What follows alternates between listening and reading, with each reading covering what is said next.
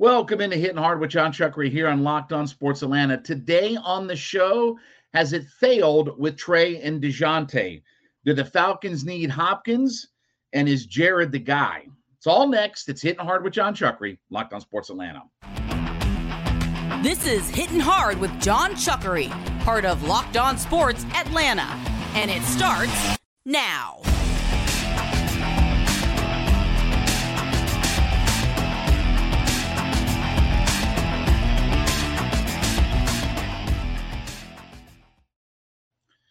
Hitting Hard is brought to you by FanDuel Sportsbook, the official sportsbook of Locked On. Make every moment more.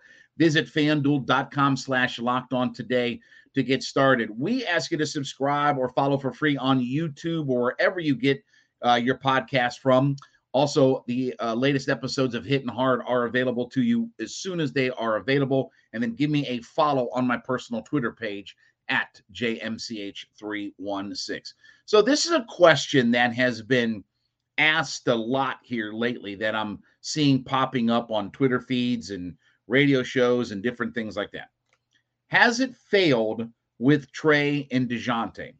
So let me read you a quote from DeJounte Murray. Okay. This was from not too long ago uh, from All the Smoke. I don't know if that's a podcast or whatever. Maybe they got all the smoke. Maybe they don't have some smoke. Maybe it's a little bit of smoke. But anyway, all the smoke. He said this in an interview.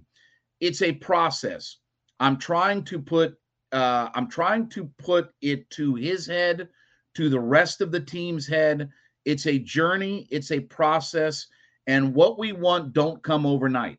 It ain't easy. We are still trying to figure it out. I don't want to say I don't want nothing easy. I'm built for adversity.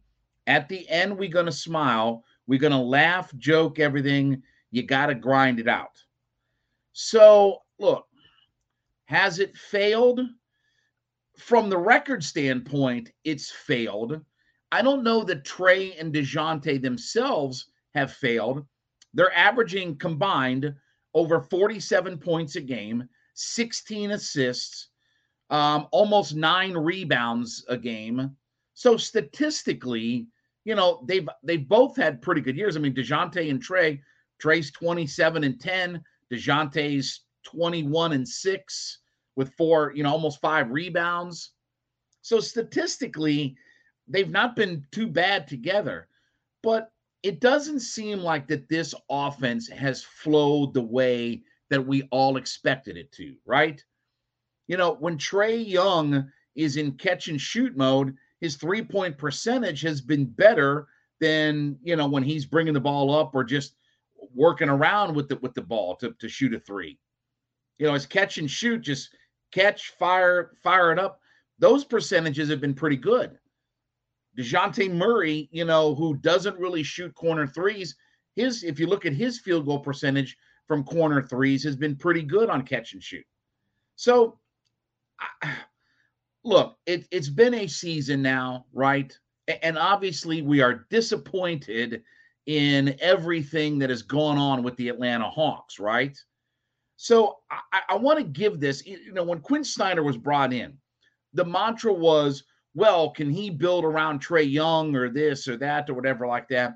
I also think part of this, though, is the fact of can Trae and DeJounte work together? Because the real decision that the Hawks are going to have to make is whether you offer an extension or whether you trade DeJounte. Like that's the real decision that is coming up sooner rather than later. You know, Trae Young is going to be here, and, and he's going to be here at a minimum of at least another year of all this. You know, again, I, I don't know if at the end of next year that they would entertain discussion but certainly nothing is going to happen at the end of the year, in the offseason, going into next. Nothing with Trae Young is going to happen. But you have to make a decision on DeJounte Murray. And I think part of it is with Quin Snyder being brought in, who runs a different offensive system and style than what Nate McMillan does, is that can you get Trae and DeJounte to get on the same page? You know, we heard Nate McMillan talk about in the offseason that, and this is before they even made the DeJounte Murray trade, that maybe Trae will play more off ball. Maybe he won't be so ball dominant. You know, I mean, if you look at the Cleveland Cavaliers, right? It's worked out for their backcourt duo, adding Donovan Mitchell to their backcourt. It's worked out for the Cleveland Cavaliers. They have figured it out, right?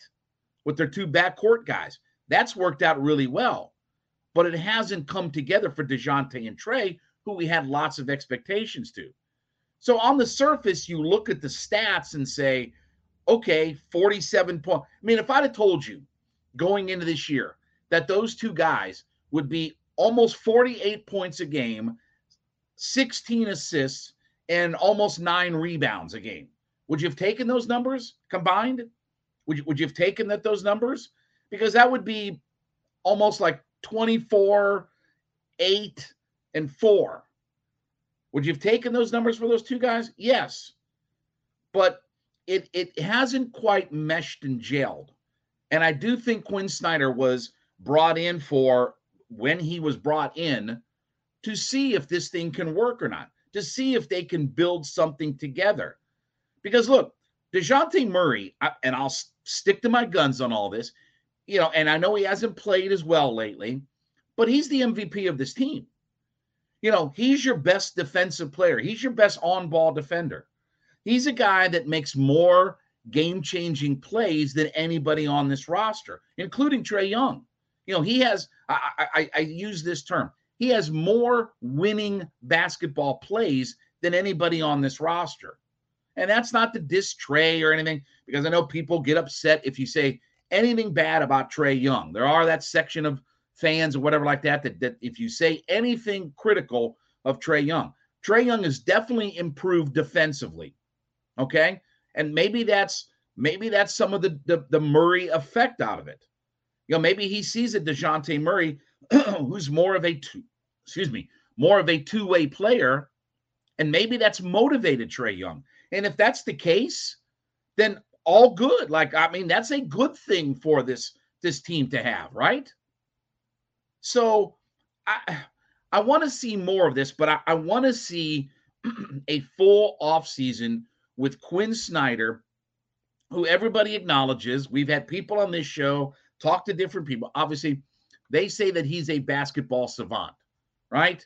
That he's a genius at basketball. He's one of the smartest people that you'll just forget basketball that you'll ever just talk to, right?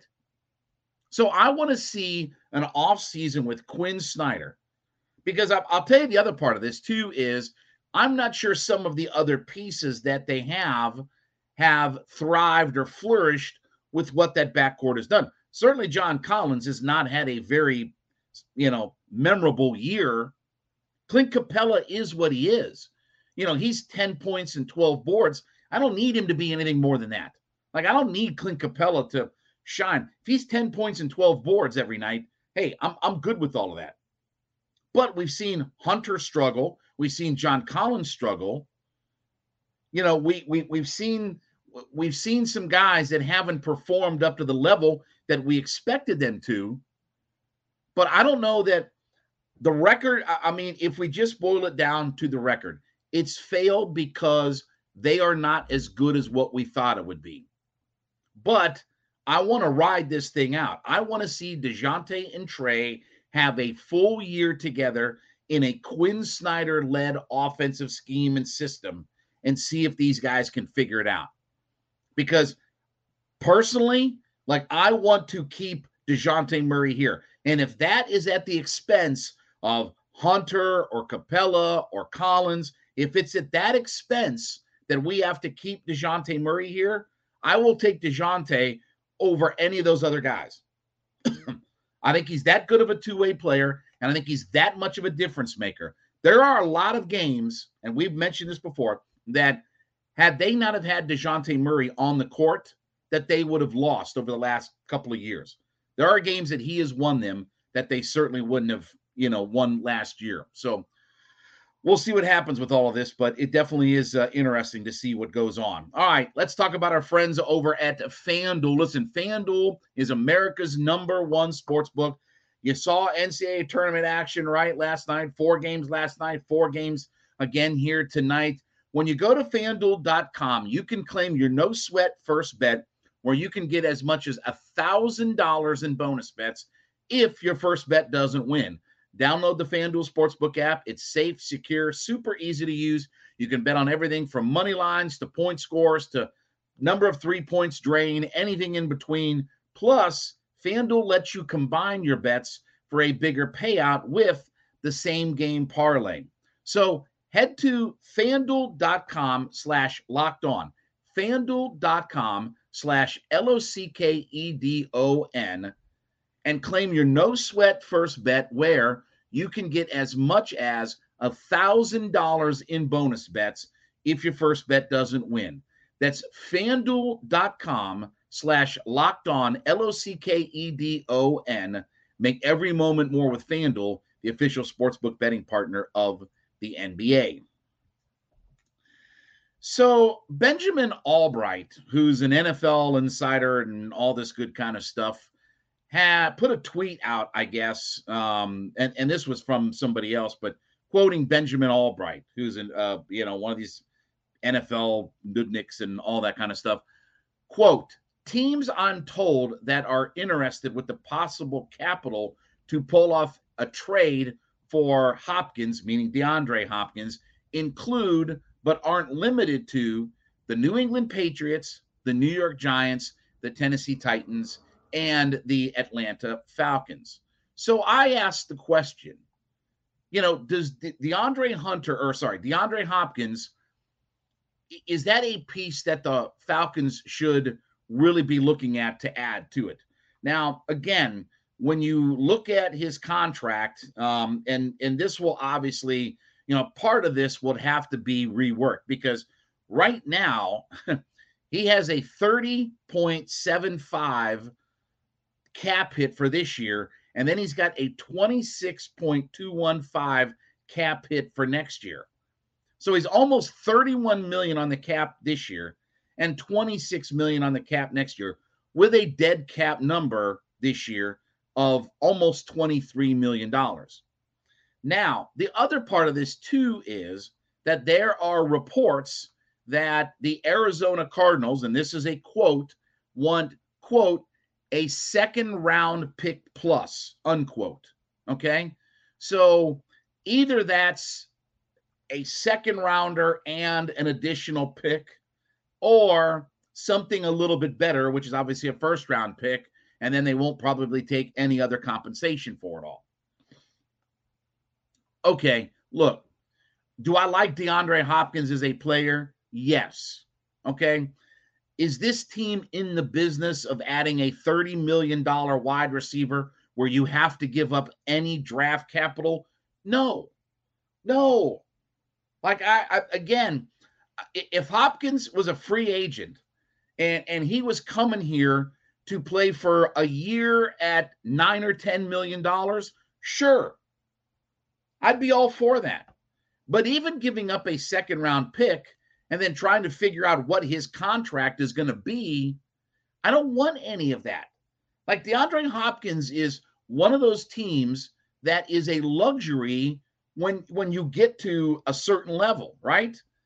Like he's one of those guys that should be on like the Chiefs or somebody like that. You know, listen, you know, AJ Brown last year became a hundred million dollar wide receiver when he was traded to the Philadelphia Eagles, and right, they they were paying him, I think twenty five, I think it was four for uh, a uh, hundred at twenty five million dollars a year or whatever the contract was.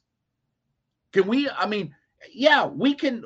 We have certainly some of the draft capital, and we certainly have some of the cap space. I think right now that the Falcons are, I don't know, 22, 23, 25 million dollars, you know, below the cap. I mean, that, that they've got money to spend, right? And again, when you're talking about $22 million, five or six million dollars is allocated to your draft picks. You probably keep five, six, seven, eight million dollars in reserve. The Falcons had nine million dollars to spend going into last year. And if they don't use that five, six, whatever million dollars, they'll roll that into next year's money. They have that much more to spend or whatever like that. But at this point, when you start talking about the DeAndre Hopkins of the world, those guys are luxury pieces. You know, this is like hanging a chandelier in a house that doesn't have a footing or a frame to it, right? Like if if you're chandelier shopping and your concrete slab and your studs aren't up and you have a roof over your head, right? Why are you buying chandeliers right now? I, I need I need plywood, I need insulation, I need shingles, I need concrete, right? I need all of those things first before I start chandelier shopping. And that's what DeAndre Hopkins is. And and yes, just because the Falcons have draft capital or money to spend and things like that doesn't mean that he's a good fit for the Atlanta Falcons. Again, if he was a free agent for eight or nine million dollars, okay. If he would play for that little money and come to Atlanta and be a part of something and maybe be on a two year deal where you can get out of it in one year, okay. Because I do, we do have a little bit of money to spend. Okay, I mean, sure, in that kind of sense. But if I'm giving up a second round pick, I mean, let's say it's a second and a fifth round pick, and I've got to absorb that contract and figure out what that number is going to be because it certainly won't be a $31 million cap hit. It's not going to certainly be that. But if I have to absorb and figure, it's not worth it. It's not worth it. It's chandelier shopping, and I don't have a roof over my head, right? Like I don't, I don't have a place to hang the shit. Even if I bought the nicest, most luxurious chandelier in all of the world, if I don't have a place to hang it, and, and it's going to stay out of the rain, what difference does it make? What what good is that chandelier? It just sits in a sits in a box in a garage or something and just takes up space. Again, I I I, I just I, I I get my mind blown on some of these things. What do we not understand about why we don't win in the NFL? What what we've had five straight losing seasons. What do we not understand about why we don't win? What what do we when when I see these nudniks get all these players and things like that? Why do you think we don't win? What why do you think that when I see a DeAndre Hopkins linked to the Atlanta Falcons, why do you think we don't win? What's the reason for all that? Do we have our foundation built? Offensive line, defensive line, quarterback. That's the way you win in the NFL. That's the tried and true way. How many times do I have to sit here and say three quarterbacks, two different head coaches, not first round quarterback picks? The San Francisco 49ers, five of the last 10 NFC championship games. Why? Because they're in the business of being great at the line of scrimmage. The Chiefs are great in the business of being really good at the line of scrimmage. The Eagles are great because they're in the business of being good at the line of scrimmage. Everything else is mishkas. Yeah, once you get all of these other things figured out, then you can start adding the AJ Browns of the world and this guy and that guy, right? But it doesn't make any sense for this team who doesn't throw it, who called more run plays than pass plays in this league. When you look at the Bengals and the Chargers, who are 75% pass, 25% run, 70 30 pass the run, it doesn't make a lot of sense.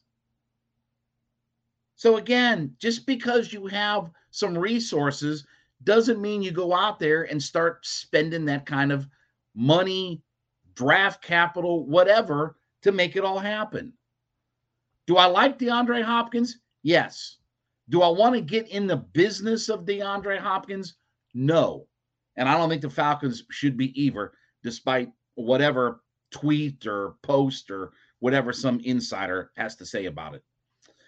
All right, let's talk about our friends over at Built Bar. Listen, we've got a fun thing going on right now. If you go to builtmarchmadness.com, you can get in on the vote for your favorite bar or puff. The Built March Madness bracket is here. Go to builtmarchmadness.com to vote for some of your favorites. And when you vote for your favorite bar or puff, you're going to be entered into a drawing where 50 lucky locked on listeners get a free box of built bars, whether the protein infused marshmallow puffs, your traditional protein bars, whatever it is that you're wanting. And then we also have where if you vote for your favorite bar or puff, one lucky locked on fan is going to win a 12 month subscription to have the best built bars, bars, or puffs delivered monthly straight to your door. So you can go to built.com today, check out all of the details, but go to the built March Madness bracket.com and vote for your favorite bar puff, where you're entered into a chance to win one of 50 boxes of built bars or potentially that grand prize of a 12 month subscription. We're trying to hit, we're trying to eat better, we're trying to get in shape. Go to built.com today. All right. So is Jared Shuster the guy? So, you know, we're, and I remember when Jared Shuster was drafted, he was drafted in 2020 from uh, Wake Forest. And, and think about, by the way, too, that 2020 draft and where this is looking. You know, the, the I, I believe Michael Harris and Spencer Strider, well, maybe not Michael Harris, but I think Spencer Strider was in that draft as well. Like this, this class of just a few years ago is is paying big dividends. But Jared Shuster yesterday, who's trying to compete for that fifth spot, he against really a lot of the Mets regulars pitched six innings, two hits, two earned runs, a couple of walks, and a couple of strikeouts to go along with it. His ERA this spring is 1.45, and amongst qualifiers in spring training and all that good kind of stuff, he's got one of the top ERAs in the league. And, and the other guy is Dodd, who's been really good, kind of coming out of nowhere, Cinderella story out of nowhere, right? But Jared Shuster is a very interesting guy to maybe get that fifth spot. You know, look, as Ian Anderson is going down to AAA, as Mike Soroka is not going to be ready, and and maybe that this is just a temporary thing, because I think once Anderson gets down there and he gets some things figured out, once Mike Soroka kind of gets healthy and back on track, I do think that they will bring one of those guys up. And maybe Shuster is the odd man out. But certainly when you look at one of the things that the Braves are best at, yes, the general manager is uh, oh sorry, Bryce Elder and Spencer Strider were in the 2020 draft. So um, so those two guys are already paying some dividends, right? And Strider just had a monster season. So you think about the class of 2020 those two guys plus Jared Shuster, it's becoming a, a really top flight draft class. But one of the things that the Braves have done really well, besides locking up their players and making moves and all that with Alex Anthopoulos, their player development has been outstanding. When you look at Michael Harris and Spencer Strider and, and some of these guys that have come up through the system in a short period of time, you know, look, there's a difference between a Spencer Strider and Bryce Harper, right? You know, Bryce Harper, the number one overall draft pick, one of the greatest high school and and you know amateur players of all time and things like that. You know, he was always on the fast track to just immediately go up and play for the Washington Nationals, right? Like he was fast. Stephen Strasburg, right? One of the, one of the great college pitchers. He was on the fast track. He got a pro contract right coming out of college when he got drafted. Those guys were on the fast track. They were not going to spend a lot of time in the minors. But when you look at Strider or Shuster or Michael Harris, the Braves player development has been outstanding. And that's one of the things that has allowed the Braves to, whether it's lose a Freddie Freeman, lose a Dansby Swanson, there has been this plethora of guys that come up through their minor league system and, and are developed to play at this level. And so I'm very curious to see. Uh, right now, I would say Shuster's got the fast track to all of this. He's been outstanding in the spring. And if you look at, at, at Shuster and, and what he can do, uh, listen, why not? I mean, I, I know that we have this angst about rushing pitchers and all this kind of stuff, right? You know, we saw that for years with the Touki Toussaints and Sean Newcombs and all that, and were they rushed or whatever like that? Well, in this era of Alex Anthopoulos, you can't question any of their player development because what we say last year, the Michael Harris and the Spencer Strider, those guys were as important as anything else to this roster, right? I mean, you know, obviously Ronnie and, you know, Ozzie going down, but, you know, the young guys that came up, Vaughn Grissom, Spencer Strider, Michael Harris, those were the real difference makers when it came to the Braves winning another division title. That those guys were some of the sparks and catalysts. And the Braves, you know, Michael Harris is the rookie of the year. Strider could have won that same award. Vaughn Grissom was a guy who came up and just solidified second base for almost half a year. So their player development has been outstanding with the Atlanta Braves. And Jared Shuster is the next guy up in that kind of narrative of how good their player development is. I hope Jared Shuster gets a shot at being the fifth starter. Now, again, it may not be for a long term. You would think that once Soroka is back healthy, right? He he had an outing the other day. It was his first first time since he you know he tweaked his hamstring when he you know came down to Florida. Okay, like I always I always thought that Soroka would end up starting in Gwinnett just because they wanted to give him some more work and build his stamina back up because he didn't obviously get much work. You know, I think it was Rome was the only place he pitched last year. And Ian Anderson is still trying to figure some things out. So until Ian Anderson or Soroka get themselves right, I'm fascinated to see Jared Shuster come up and what he can do. Because even if he does, literally, okay, even if he only is half as good, and I'm saying this half as good as Strider or Michael Harris, if he's half as good as those two guys, then you got something there. And again, we're talking about a fifth starter. The Braves are not winning or losing the division because of what their fifth starter does. And to think the idea of Shuster being up on this roster, and then you have backup plans of Mike Soroka, who was one of the top starters in the National League just a few years ago, and Ian Anderson, who was your best postseason pitcher in the year that you won the World Series. How good are those two backup plans? Even if one of even if it's Shuster, Anderson, or Soroka, if just one of those guys can perform, one of those guys, I don't need all three. I mean, I would love it. And, and obviously, you can never have too much pitching, right? Guys get hurt, guys go down. You saw last year, the Braves couldn't have too much pitching. But I'm excited to see Shuster, and I do think that he's going to win that spot. And by the way, Dodd is another guy. Dodd's been outstanding in the spring. Dodd's another guy who, uh, think about that rotation that could end up being in Gwinnett. Ian Anderson, Mike Soroka, Dodd. I mean, that's a hell of a Bryce Elder. That's a hell of a rotation. That that's better than some. I'll, I'll be honest with you. That's better than some major league rotations that are going to be fluttered around.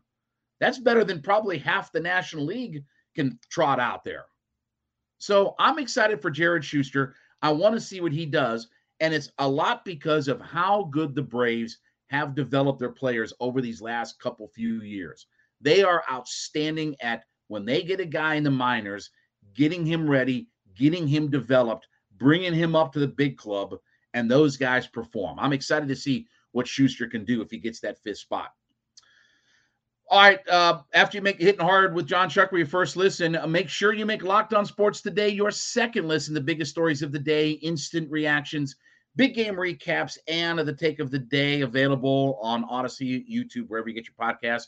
We ask you to subscribe or follow for free on YouTube or wherever you listen to your podcasts. Get the latest episodes of Hitting Hard delivered to you as soon as they are available. Also, give me a follow on my personal Twitter page. It would be at JMCH316. Have a good weekend, everybody. We'll be back on Monday. This has been Hitting Hard with Jon Chuckery, Locked on Sports Atlanta.